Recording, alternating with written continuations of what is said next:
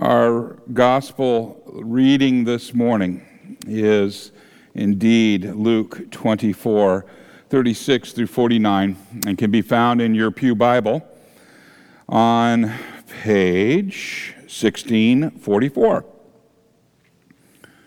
Luke 24, 36 through 49.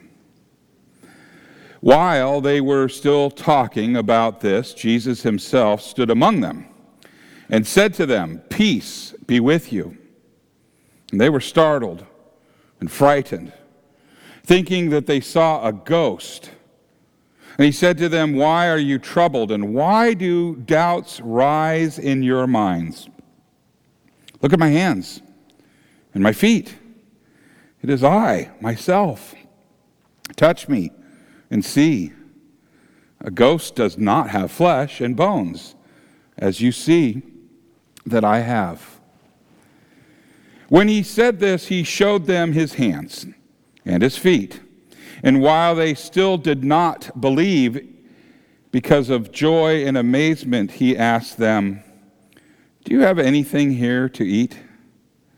And they gave him a piece of broiled fish. And he took it, and he ate it in their presence. And he said to them, This is what I told you while I was still with you. Everything must be fulfilled that is written about me in the law of Moses, the prophets, and the Psalms. Then he opened their minds so that they could understand the scriptures. And he told them, This is what is written the Messiah will suffer and raise from the dead on the third day and repentance for the forgiveness of sins will be preached in his name to all nations, beginning at Jerusalem. You are witnesses of these things.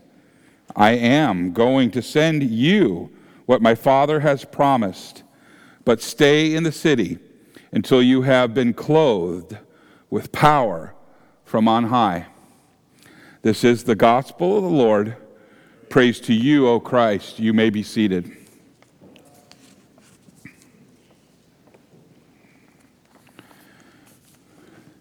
Will you pray with me? May the words of my mouth and the meditation of all of our hearts be acceptable in that sight, O Lord, our rock and our Redeemer. Amen. In the name of Jesus. Last week, we heard from the Gospel of John about the locked room on that first Easter. John's Gospel account tells us about Jesus setting aside some of his disciples to be apostles. And as we learned last week, and, and many already knew, apostles mean the sent ones, the ones sent. He also told how Jesus breathed the Holy Spirit into these apostles, and he gave them authority to administer his forgiveness. Throughout this gospel account, we heard about the peace and the gentleness of Jesus as he rekindles and strengthened the faith of his disciples. The gospel that we just heard from Luke tells us some of the other things that happened when Jesus appeared to those disciples in the locked room. The account in Luke gives us additional details that are concerning the nature of Jesus' risen body. It reveals that it really is a flesh and a blood body and not some ghostly apparition or specter or hallucination. The account in Luke also gives us important guidelines. What do you mean, Pastor? Well, I'll tell you. It gives us guidelines to help us understand the Bible. And it gives us guidelines to help us proclaim the gospel. Today's gospel begins soon after the Emmaus disciples arrive at the gathering. These are, as you will recall, the two disciples that had already encountered Jesus as they were walking the road from Jerusalem to Emmaus. And after their uh, encounter with Jesus, they hurried back to Jerusalem to tell the other disciples what they had seen and what they had heard. And we read that no sooner did they finish than Jesus himself appeared among the disciples. And this is where today's gospel picks up. The disciples were just kind of getting used to the idea that Jesus had risen from the dead. But still in their minds, the question is what kind of resurrection was it? Was Jesus simply a spirit that had come back from the grave to haunt them in some way? Was this resurrection just a vision? Maybe this resurrection was just an extreme case of wishful thinking. Now, when Jesus appeared, they didn't know what to make of what they saw. And our Lord's first concern, his first order of business, you could say, was to show the disciples exactly what sort of resurrection it was. He said to them this Why are you troubled? Why do you doubt? Doubt arising in your hearts. He said, See my hands? See my feet? It is me, myself. Touch me and see. He says, For a spirit does not have flesh and bones that you see that I have. And when he had said this, he showed them his hands and his feet. Jesus also ate some fish. And this is a further sign that the resurrection is a true bodily resurrection. This is important. Since Luke recorded these words and events for us, we also know that the resurrection of Jesus is flesh and blood a resurrection. He is not just a spirit. He is not some sort of vision or hallucination. He is real flesh. And he is got real blood. He is a human being raised from the dead. I used to tell my children that Jesus was, was and is God with skin on.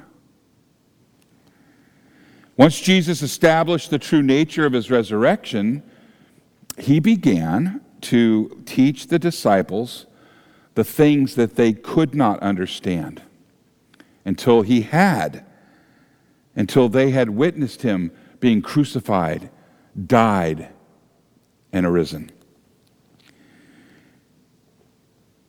The bottom line is, in short, that that night, the empty tomb was not the only thing that was opened on that first Easter.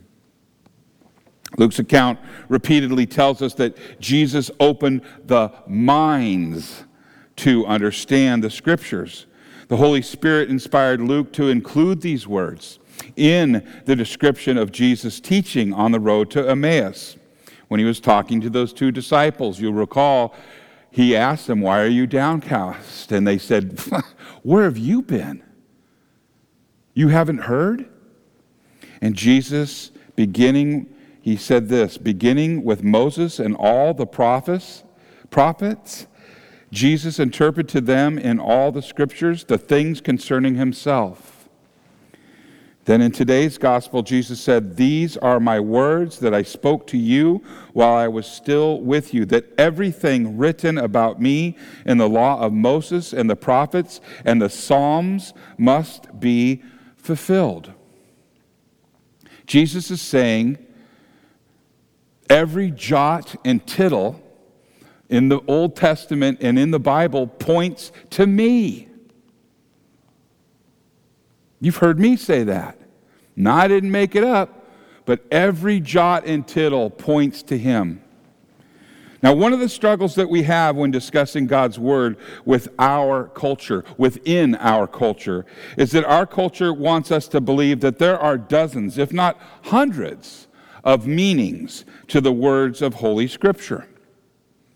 We often hear people say something like, well, that passage is open to interpretation. The Holy Spirit inspired Luke to record the very interpreting tool that Jesus gave to his disciples.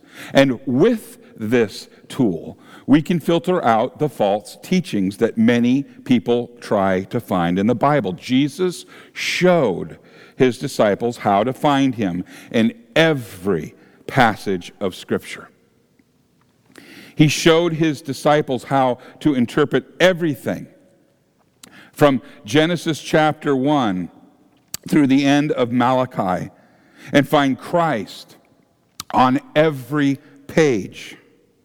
The words of Jesus himself tell us that we have the true meaning of a passage of Scripture only when we find him in the passage. Again, every jot and tittle in the Bible points to Jesus. Jesus went on to use this very tool to teach the disciples about his mission in this world and his vision for the church. Let me pause here. But years ago, there was quite a movement in uh, secular world in businesses to write a mission and vision statement. Did any of you take part of that? Yeah. Mission and vision. Oh, brother. Total quality ISO 9000, all that stuff. Hey, a better way of Jesus put out here thousands of years ago the mission and the vision of the church.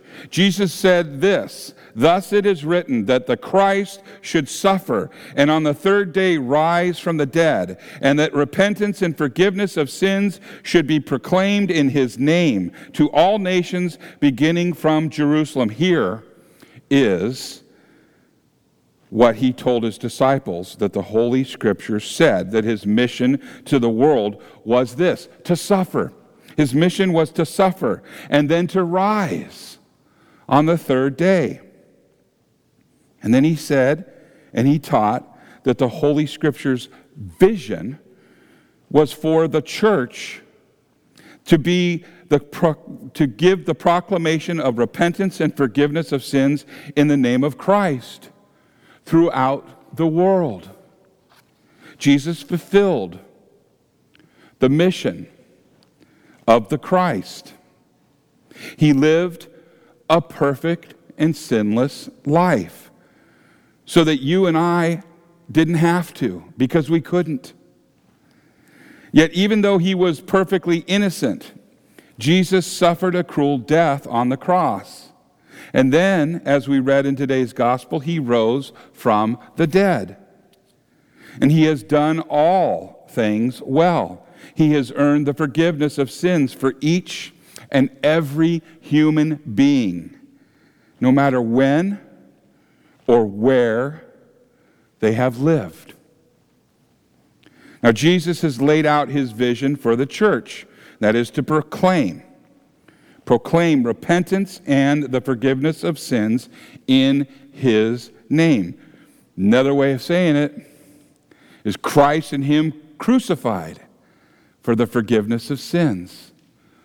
That's what we preach here. This is to be the work of the church in all times and all places. So, what then is the proclamation of repentance and the forgiveness of sins? I'm going to tell you. The proclamation of repentance has two parts. Two parts. The first part uses the law to sharpen the conscience so that the hearer begins to understand that the wrath of God that they deserve for their sin.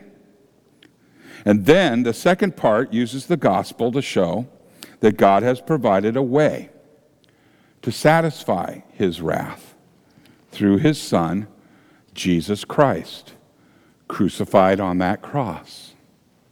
The proclamation of repentance leads naturally to the proclamation of the forgiveness of sins. And this is nothing other than the proclamation of the person and the work of Jesus Christ. We're talking about Jesus, who he is, and what he did for you and for me. And that through the perfect life and the suffering and the death and the resurrection of Jesus Christ, God's wrath is satisfied. And that our sins are gone. And Jesus has given us the very righteousness of God as a gift to take the place of our sins. And when God the Father looks on us, he does not see our sin. Instead, he sees the very holiness of his Son, Jesus Christ. Now, let me stop here for a second. That first John reading this morning was pretty brutal. And I don't want anyone here to think that you were in that group that was being discussed. The ones that are damned, the ones that are devils, the ones that are not saved. You're not there. Why? Because you're a baptized believer, child of the living God. Because what Jesus did for you. John was writing to those that are outside the faith, outside of the family. The ones that say, ah, it's open to interpretation. You're not in that. You are a child of God. Now, let me go back to this. In the Acts reading, it's very, very important what Peter did. In the Acts of the Apostles, chapter 3, verses 13 through 20, we have an example of the very thing of what it means to proclaim and use the law. First, as a bat to whack the hearer so that you know who you are compared to God and to know that you deserve his wrath. Peter did a wonderful dressing down. We hear the Holy Spirit use Peter absolutely bludgeon the consciousness and the conscience of his hearers. Hear it again. Peter said, The God of our fathers glorified his servant Jesus whom you delivered over and denied. You denied Christ in the presence of Pilate. When he had decided to release him, you denied him. You denied the holy and righteous one and asked for a murderer. Barabbas, remember him? Give us Barabbas to be granted to you, and you killed the author of life, whom God raised from the dead. Who? Whose conscience would not be suffering after hearing these words? This wasn't long after the crucifixion. And after Peter proclaimed repentance, that is, after the law has torn them down, he made the transition to forgiveness with these words Repent, therefore, and turn back, that your sins may be blotted out, that times of refreshing may come from the presence of the Lord, and that he may send the Christ appointed for you, who is Jesus. Now, here we see an example of an apostle, the sent one an apostle of Jesus Christ, following the instructions that he received from Christ himself. This is the vision of the Holy Scripture that Jesus made into the vision of the church for all the ages. He has instructed his church to proclaim repentance and the forgiveness of sins in his name. And since this is the vision of Jesus, we should expect that everything that we do when we receive his divine service to us should somehow be related to the proclamation of repentance and forgiveness of sins in his name. Our words, whether sung or spoken, should make this proclamation. They prepare us for the proclamation, or they give thanks for the proclamation of repentance and forgiveness of sins in the name of Jesus. Okay. The devil and this world and even our sinful nature, our flesh, hates this proclamation. It is their goal to take us away from this proclamation.